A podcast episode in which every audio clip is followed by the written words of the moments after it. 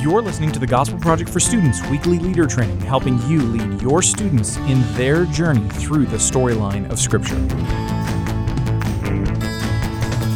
Hey, thanks for joining us for the weekly leader training for the Gospel Project for Students.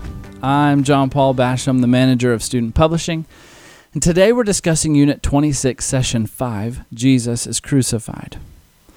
As the title states, we're looking at one of the most foundational elements of the gospel itself Jesus' death on the cross.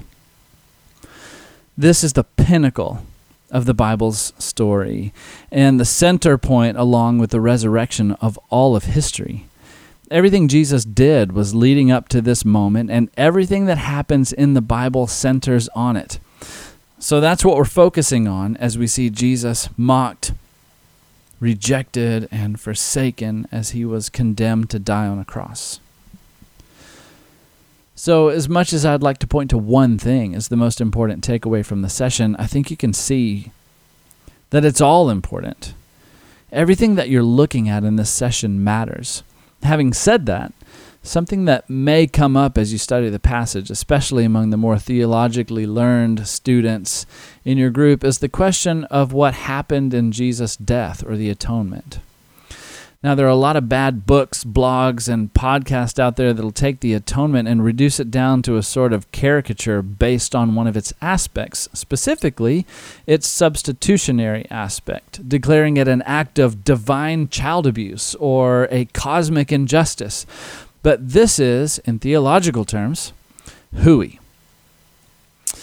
The atonement itself is multifaceted and not something that can be reduced down to one element.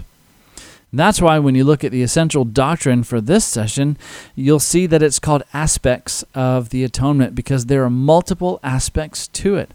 There's the substitutionary component that Jesus died in our place on our behalf, which I think is fair to say is the core of the core of the atonement itself. But in the atonement, God demonstrates his love for sinners. The atonement shows us how seriously God takes sin. It satisfies every requirement for God to be able to forgive the failures of humanity. And it puts Christ's victory over sin, Satan, and death on display. You might be wondering why I shared all this just now, especially when it's all wrapped up in one point of the session. And the reason is that you need to help your group see the beauty of the atonement in all of its facets. All of them are important, and all of them add to the gloriousness of the gospel itself, which leads me right into the encouragement for you, the leader.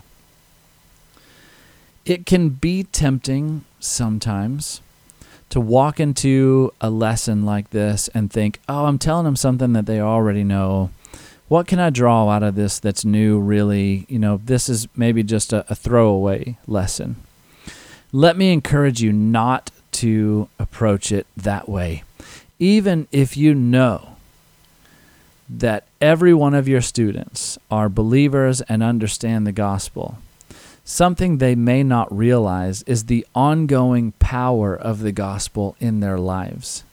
They're probably not in a place where they're speaking that gospel over themselves on a daily basis and leaning into the truth of that gospel to inform the way that they live, the way that they make decisions. So spend some time yourself thinking about the power of the gospel.